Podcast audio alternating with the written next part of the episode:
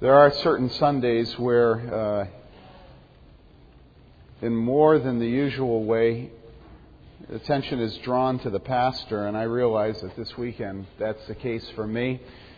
With the wedding yesterday, and then a whole bunch of you here today, here because you love Michael, um, and therefore you probably also love my wife and me and all our family. And I want to tell you that I'm very grateful for your love. Um, the treasures that are here in terms of the encouragement of my life are more than I can pass over without calling your attention to them. And there are some of you will be offended that I maybe that I don't recognize you, but I'd like to single out two people this morning, two couples, and uh, honor them publicly. And one of them is uh, Jack Philippi and his wife, uh, Deborah, and I'd like you to stand um, Jack was the pastor of the Baptist church where I was in Wisconsin. And Jack had a job at that church that was much like the job that I had at my former church. It wasn't a fun place to be. Um, and Jack and Deborah lived and loved the people and uh, were brothers and sisters to us. Jack and Deborah then went through a time where their marriage got very, very rocky. And I think you were even apart for a time, weren't you? And Jack and Deborah today testify, and with their sons, who have grown to be uh, much more handsome than they were as little boys.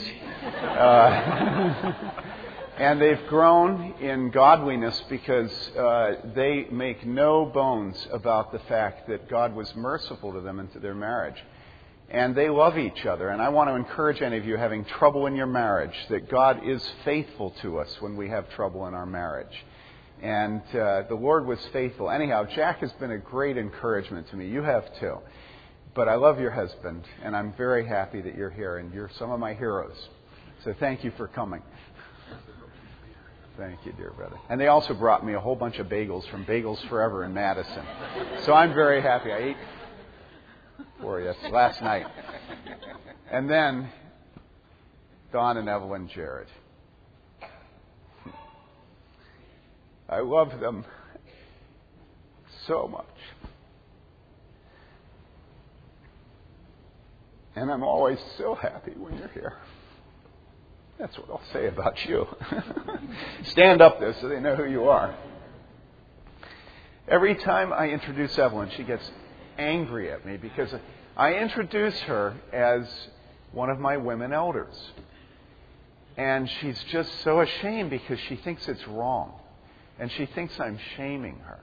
But I'm not shaming her because the Lord used Evelyn to cause my heart to repent of my complicity in the paganism of my denomination. And she, when I tried to discourage her from resigning as a, as a woman elder, she refused and she went ahead and resigned. And I was her pastor, and I was trying to keep her from doing it. And she went ahead and she resigned. And all of a sudden, her husband began to take spiritual leadership. He'd never been willing to do that in the church before.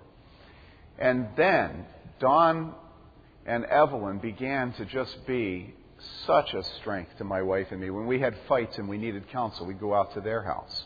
One time we sat in their driveway for probably half an hour, 45 minutes, fighting as they waited inside the door for us to come in. and um, Don uh, became an elder for the first time when his wife resigned. Ding dong. You know, do you get it? anyhow, he, re- he became an elder, and then the Lord used him to go around and to lovingly rebuke the farmers and their children in the neighborhood who despise God and yet were listed on the rolls of our church, because that's a habit in mainline denominations. And some of these people were people Don had grown up with.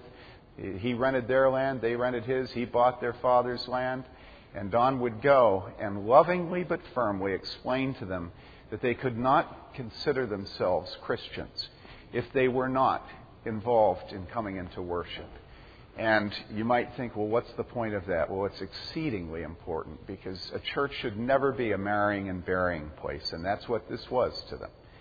And uh, Don and Evelyn uh, served the Lord. Evelyn said to me, I'm afraid that once I resign as an elder, the church will, will despise me and I'll never be able to serve the Lord in this church again. And so the Lord answered her request and gave her a mother who had her leg amputated because of diabetes and was at home in the living room. And Evelyn was never again able to serve the Lord in the church because she was at home every single Sunday caring for her mother. And you can imagine the impact of that on our church as our women saw Evelyn. She had a bell, and she shook the bell. In the night, she'd get up and go to her mother. Her mother had terrible phantom pain. And for how many years? I want to say, how many? About a year and a half, she was in their bedroom, and Evelyn slept in a bed in the, in the living room. And then Evelyn felt that the Lord was calling her to do something more. So Evelyn invited all the women of the church to drop their children off at her home as they went to women's Bible study. Okay? And Don, a critical congregational meeting where all of the godless in that church decided that they were going to, to take the church back from Jesus Christ. Don stood, stood up and he spoke. And he spoke for God and with no pride. And the Lord, after that, after that congregational meeting, the Lord drove that church down to one Sunday. I think there were 45 people there. And then the church began to grow. But you had to go down before you came back up, you know? And so, in a way that I know some of you would wonder, but this is now 15, 20 years ago, but in a way that I want you to understand, I honor Don and Evelyn Jared. They are my heroes. If I write a book about people in churches, many of you would be there, but none of you would hold the position that Don and Evelyn Jared do. The godliness of Don and Evelyn is something that my heart is so grateful for. God bless you. I remember after I'd been here about a year and things were about as bad as they could be at my church, they came and visited us one Sunday and we were sitting at the table. and I'm just looking down at the other end of the table and there are Don and Evelyn. I just started crying. I was like, where are they here? okay. Don't ever think that a church is built on pastors. It's not built on pastors. It's built on the leaders of the church. And when a church becomes built on a pastor, he should be shot. I'm serious. Because as soon as the pastor dies, you know the old saying, love, love built on beauty, soon as beauty dies, church built on pastor, soon as pastor dies. You understand what I'm saying?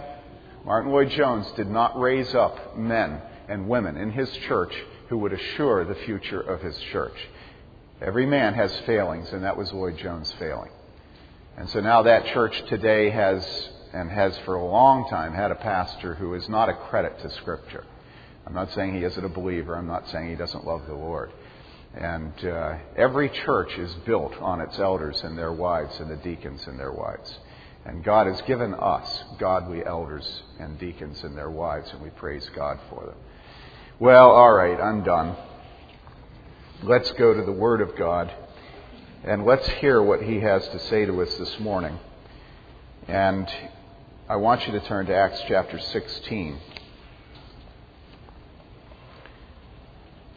If you're smart after the service, you will go up and shake Don and Evelyn's hand and hug them because it's a privilege, you know. If Barnabas were here this morning, would you hang back and think, well, he doesn't want to talk to me? Uh uh-uh. uh Barnabas was the encourager. And so you would have gone and greeted him. So greet Don and Evelyn and Jack and Deborah. They're both in the same general proximity. This is the Word of God, and it is eternally true. We'll begin with verse 19 of Acts chapter 16. You remember what's going on here that there's this uh, woman who is owned by some men, and she goes around doing palm reading and fortune telling. And uh, it has become increasingly difficult uh, for her to be around Paul and Silas and their companions, and finally, uh, the demons are cast out of her, the demons that make her able to engage in this occult activity. And then we pick up the story with verse 19, where we read, But when her masters saw that their what? When their masters saw that their what? That their hope of profit. Guys, look. Or the old song, Money, money, money, money, money. You remember that? Or Pink Floyd, cha-ching, all right? When their masters saw that their hope of profit was gone, they seized Paul and Silas and dragged them into the marketplace before the authorities. And when they had brought them to the chief magistrates, they said, These men are throwing our city into confusion, being Jews, and are proclaiming customs which it is not lawful for us to accept or to observe, being Romans. Ah, yes, the motherland. The crowd rose up together against them, and the chief magistrates tore their robes off them and proceeded to order them to be beaten with rods. When they had struck them with many blows, they threw them into prison, commanding the jailer to guard them securely. And he, having received such a command, threw them into the inner prison and fastened their feet in the stocks. But about midnight, Paul and Silas were praying and singing hymns of praise to God. And the prisoners were listening to them. And suddenly there came a great earthquake, so that the foundations of the prison house were shaken. And immediately all the doors were opened, and everyone's chains were unfastened. So, who is the true God? What are the gods of the nations? Who made the heavens and the earth? All the gods of the nations are idols. The Lord made the heavens and the earth. Well, the immediate effect of Paul's command to the demon of this young woman, this slave girl, was released from her captivity to Satan, and the demon left her. But there was another effect that followed hard on the heels of the first effect. For the men who owned this slave girl, Paul casting out her demon was a lot like the effect that you might have if you were to go down into one of the barns uh, in, in, the blue fields of Kentucky and the, shoot the prize colt.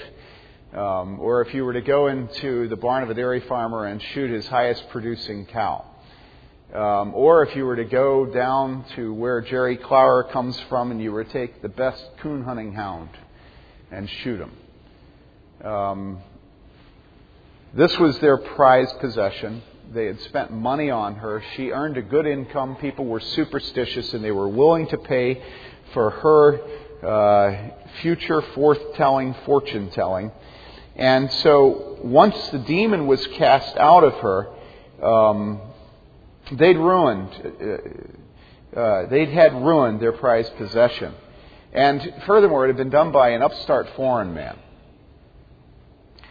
And this upstart foreign man had been trumpeting a bunch of stuff about a strange foreign religion and then issued to their girl a command and then poof, just like that, it was all over. She stopped telling fortunes and their investment was totally ruined. And that's why I pointed out verse 19 where their masters saw that their hope of profit was gone. Now, in the book of Acts, there are two groups of people that persecute the church.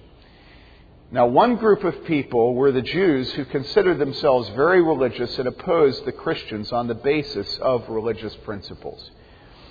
We live in a day when you can't say anything about Jews without immediately having everybody sort of cringe because somebody might say something that somehow possibly might be construed as anti Semitism.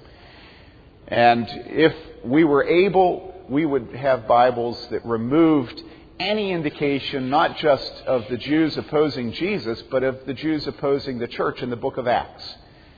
And it's because living in a post Holocaust world, we don't ever want to be accused of being oppressors of Jews. And uh, but let's notice that the conflict that's pervasive in the book of Acts is between the Jews and the Christians. And we can't rewrite that. That's in fact true. And there are ethnic aspects to life. All right? We can't get around this. We'd like to as Americans. We think that the future of our nation depends on us denying ethnicity. Um, but for instance, the fact that I'm Caucasian means that I have to be more careful when I go to the beach than if you're black. Okay? Is anybody upset I said that? I hope not. It's just like any idiot knows it, right? All right? And we also know from Paul, and I'm hoping none of you here this morning are of this particular ethnic group, but we also know that Paul says that all Cretans are liars. Where did that come from? Well, it's a part of sacred scripture. So if you want to be an American, um, you will say Paul shouldn't have written that. But if you want to be a Christian, you'll say, well, there must be something about the character of Cretans that makes them liars. Right? And if you talk to a Brit, the Brit will tell you that all Americans are brash and loud. Isn't that right, Jeremy? And you would say, I'm the perfect type. Right? and if you talk to Americans, they would tell you that Brits are, but I won't do that because he's in a minority and it's not kind to beat up on a minority, right? um, and so what we have here is a tension in all through the book of Acts between Jews and Christians. And what was the tension over? Well, the tension was over the issue of I mean, there's only one thing worth fighting over. What is it? Jesus Christ. The question was whether Jesus Christ was God and the question was whether they should worship Jesus Christ. The question was whether the messianic prophecies of the Old Testament pointed forward to the cross or not. The question was whether the Messiah would be a great military political leader who would be able to get them to be independent of Rome, which is what they, being idolaters, wanted, because their treasure was here on earth, and they wanted a Messiah who would restore the dignity of the Jewish nation. And so they rejected the dignity of the King of Kings and the Lord of Lords. Do you understand that?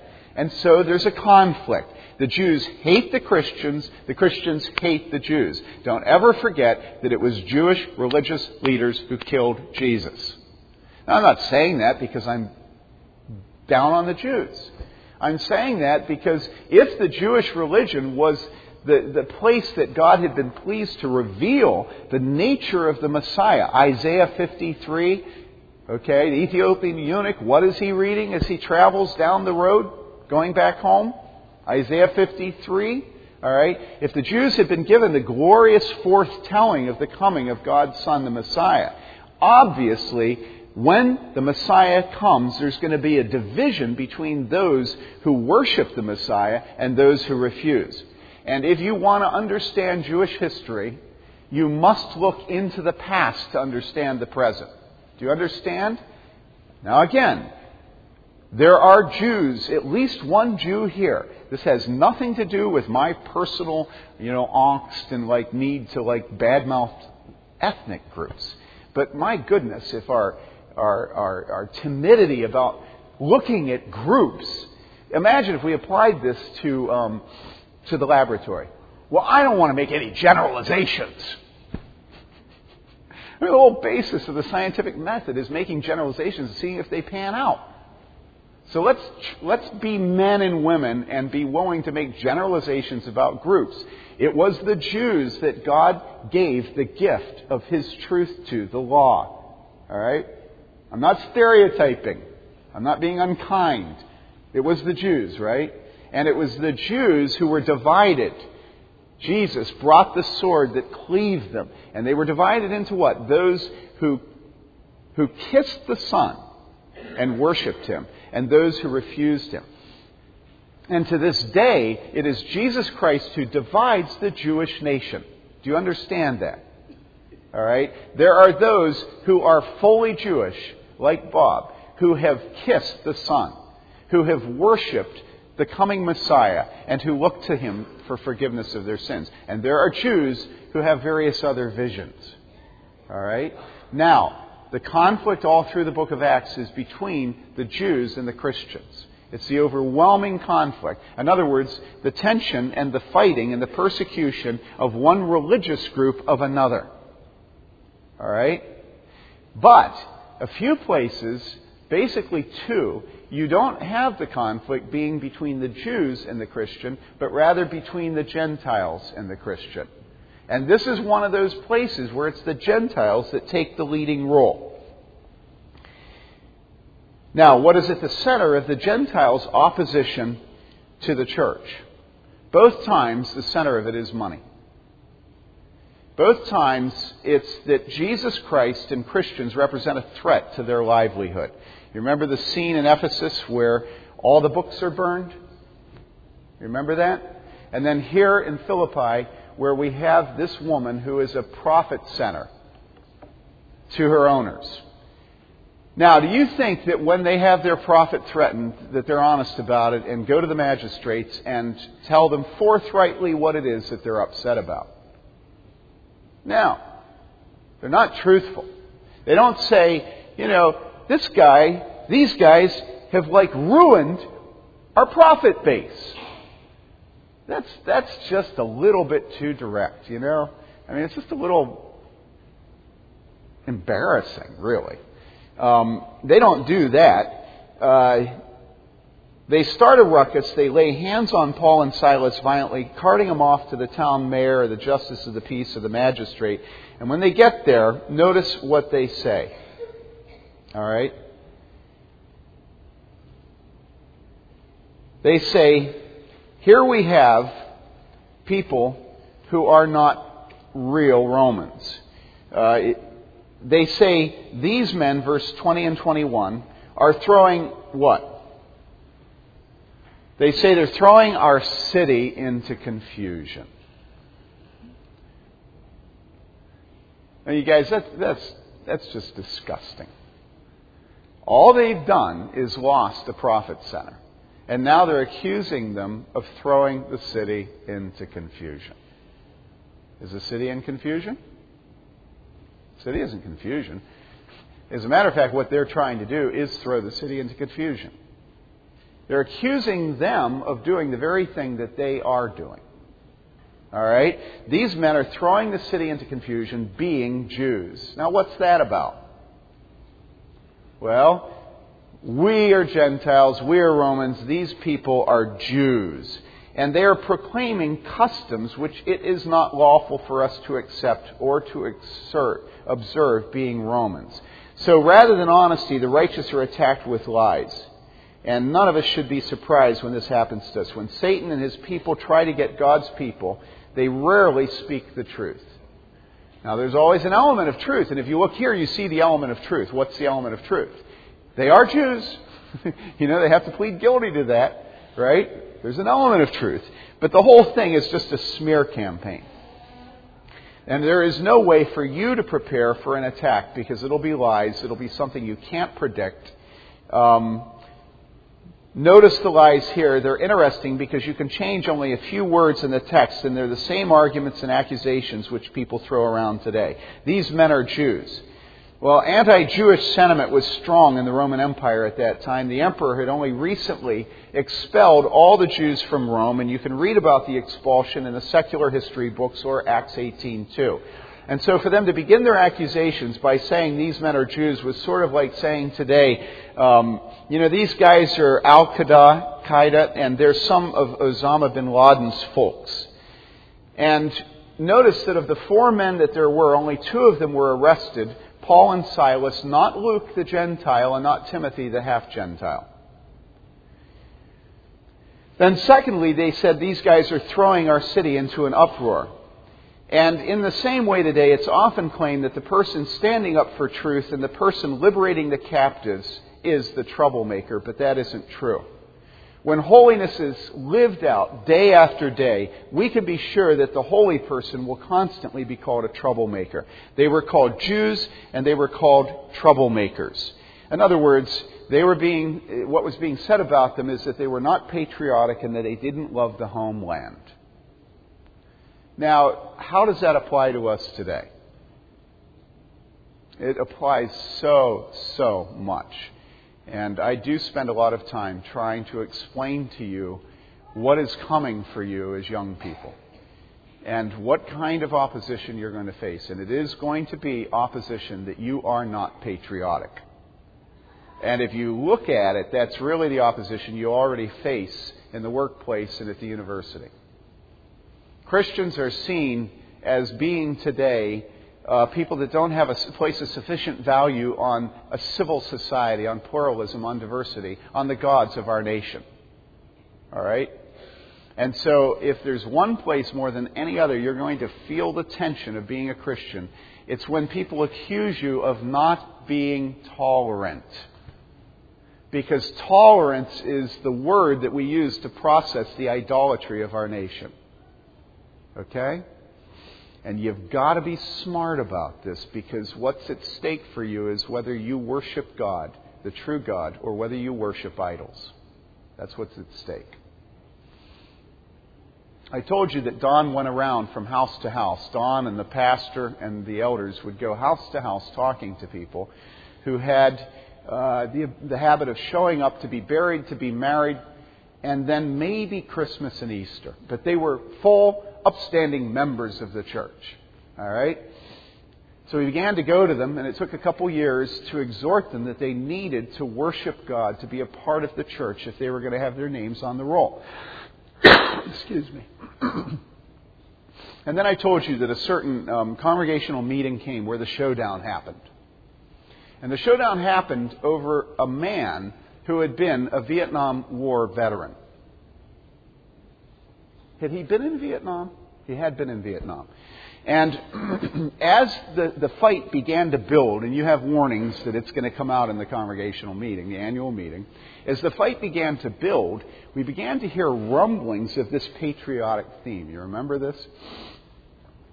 And so finally, it comes to the congregational meeting, and all that's happening is that we are saying to this young man that he needs to come to worship just once in a blue moon.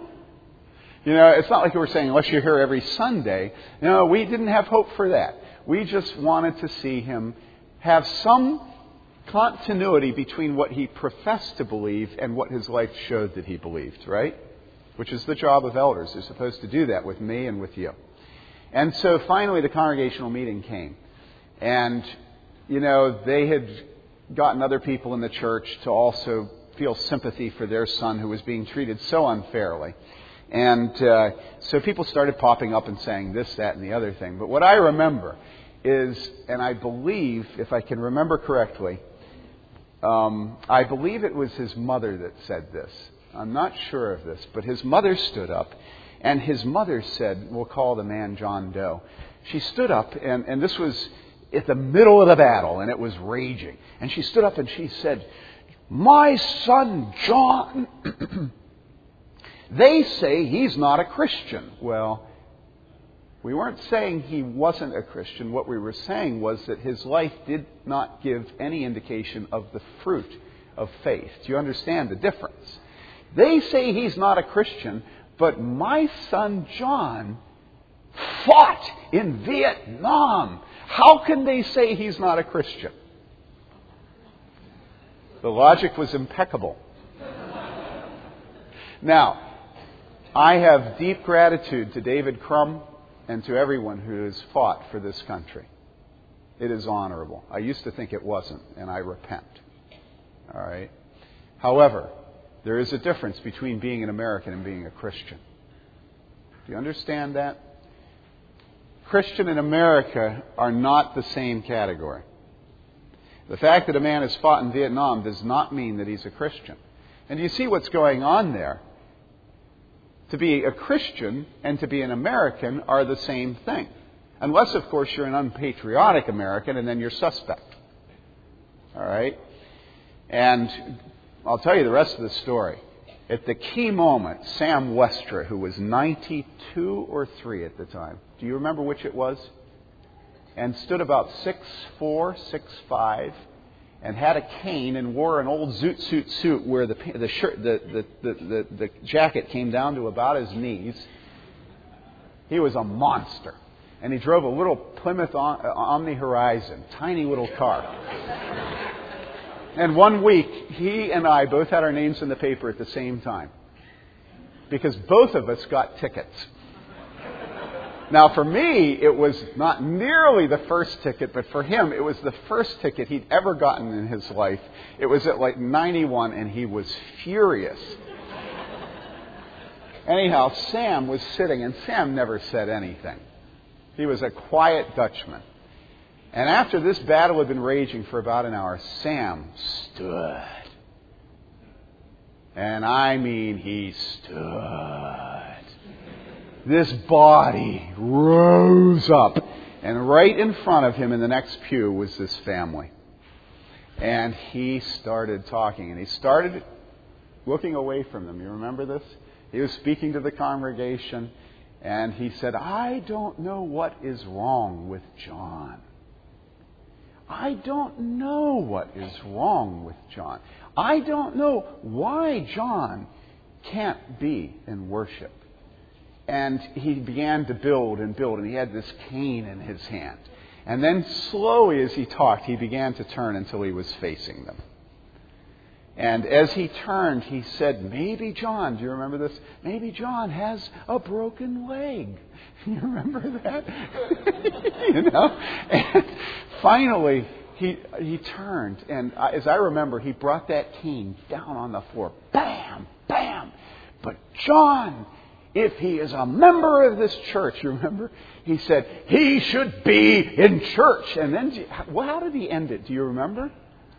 I just think he, he ended it by saying, if he's a member of this church, he repeated it like two or three times, he should be in church.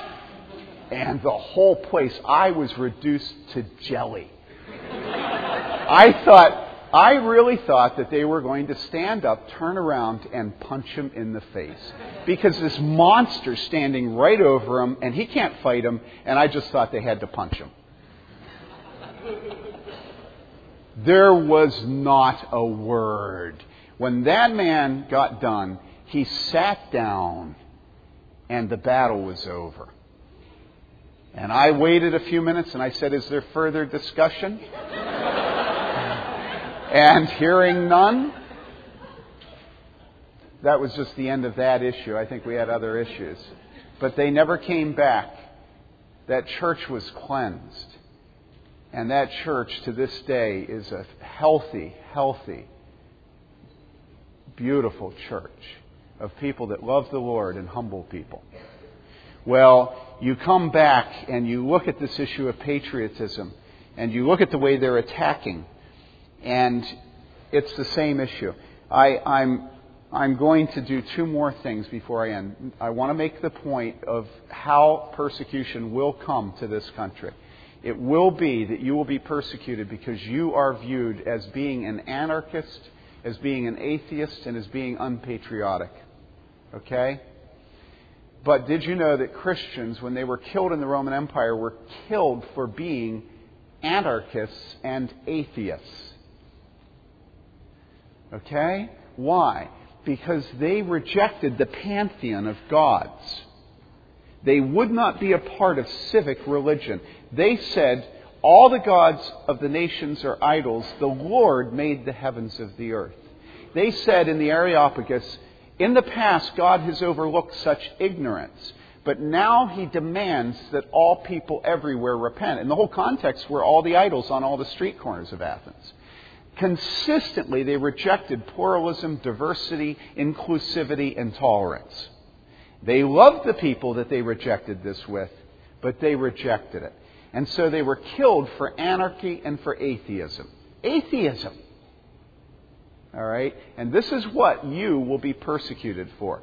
When you will not submit to the diversity and pluralism and tolerance, when you speak lovingly to people caught in sexual sin and call them from it. You will be accused of not worshiping our nation's gods. Do you understand this? And this is what your children will be attacked for. And so you have to prepare them for it. All right? You have to realize tolerance is an idol, it is a God. And you have to oppose it as such. Now, the second thing I want to show you is the reaction of the Christians. What did they do? They were beaten. This is one of the three times we read of the Apostle Paul receiving the lashes, and it was brutal.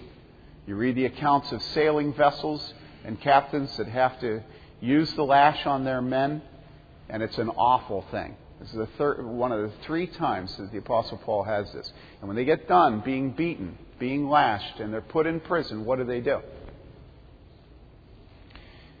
How, how is it that we as Christians testify to the Lord? What is our best testimony? Did you note what the other prisoners were doing? They were listening to them. What is our best testimony? Is our best testimony when we say that homosexuality is a sin that God hates and that we must not give in to it? Don't ever think that you can get away without saying that. You have to say that. But is that our best testimony? Our best testimony is a heart that's filled with love for Jesus Christ and that just pours it out. I don't want to make opposition between God's yes and God's no. But I do want to say that night in that prison, it was not God's no that seduced everyone. It was God's yes. It was them seeing men who had had the lashes and were now in prison for doing nothing, because, you know, the people always know the real score, you know. And there they were singing praises to God. Now, application, and David will shoot me. Don't shoot me. All right? Application. Number one Are you demon possessed? Are you demon possessed? And if you are, do you want the demons to be cast out of you? And you say, Ooh, I didn't think that was going to be in an application.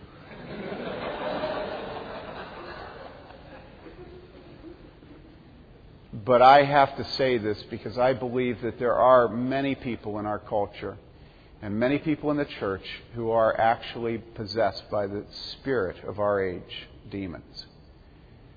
And the way that these things are cast out is through the power of God in prayer. And when you're fighting something that irrationally has control of you, and, and I will say that when I came back to the Lord, I'm convinced that because of drug use, but particularly because of music, all right? And go to Plato if you want to understand this. I believe that I had evil spirits. And I went to my elders and I asked them to lay hands on me and pray for me. Because I couldn't pray without evil images being in my brain. So I am convinced that I had evil spirits taken out of me. And I believe some of you have evil spirits because of where you grew up, because of your childhood, because of your parents. Some of you are, are possessed by the spirit of the age. And I'm not going to get more specific than that, but I'm going to say, can you imagine how perverse it would have been if this young woman had turned and had said, Get away from me, I'm a profit center. You know? You know? I'm a liberated woman. I've taken my destiny in my hands. Think of the profit I'm producing for these men. I am a fully evolved and integrated woman. You know, think of the feminists saying that Eve took her destiny in her hands. This is, this is demonic. And we have to rid ourselves of the spirit of the age. And if you've been seduced and you're a profit center and you spout, maybe not here but other places, or you have friends, you need to pray for them that God will deliver them from the spirit of the age and from demons. Don't ever think, for instance, that music is not powerful in seducing you to the evil one. All right, so are you, are friends possessed by the spirit of the age or really by demons? You need to pray, and you need to have the elders pray and their wives for you. The second application is you need to prepare your children and yourself to be persecuted because you are unpatriotic, because you are not tolerant, because you don't follow along the lines of inclusivism. And if you have been paying deference to the God of tolerance, to the God of pluralism in your job place and in your classroom and at the place where you work, uh, I, I demand in the name of the living God that you repent. This is not the testimony that God has called you to give. He has called you not to be ashamed of the gospel of Jesus Christ. And so you are to speak up. Sometimes it'll be winsome, sometimes it'll be, it'll be ugly. You know, blood caked on the wall, incommoding the passersby. You know, but be bloody and winsome, whichever is the tool that's needed at the time. But do not worship the God of this age. Think how bored the university is, really. Wouldn't it be just like interesting for them to have a real Christian there? An exotic species? But do it because you love Jesus Christ. And third, when you suffer, particularly when you suffer for the name of Jesus Christ, you are to do what? You are to sing praises to the Lord, and the pagans are going to watch you. And they'll see you in adversity, whether a spirit of worship and trust comes out of you. And that will be a powerful witness. Let's pray. Father, we thank